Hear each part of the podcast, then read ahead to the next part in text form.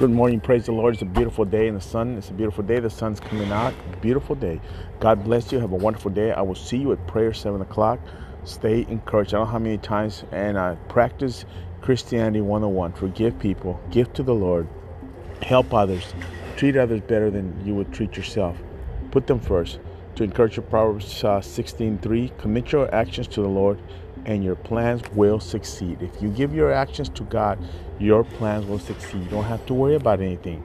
You'll be strong and courageous. You will succeed. That's what God told Joshua. Do not forget the laws of Moses.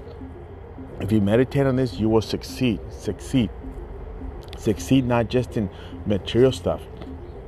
Giving material stuff is easy part. Is the hard part. Walk in the Spirit. God bless you. Have a wonderful day. I'm going to finish up the gifts of the Spirit. We're going to go into the book of Acts, see what God did. You have an awesome day, and I'll be praying for you.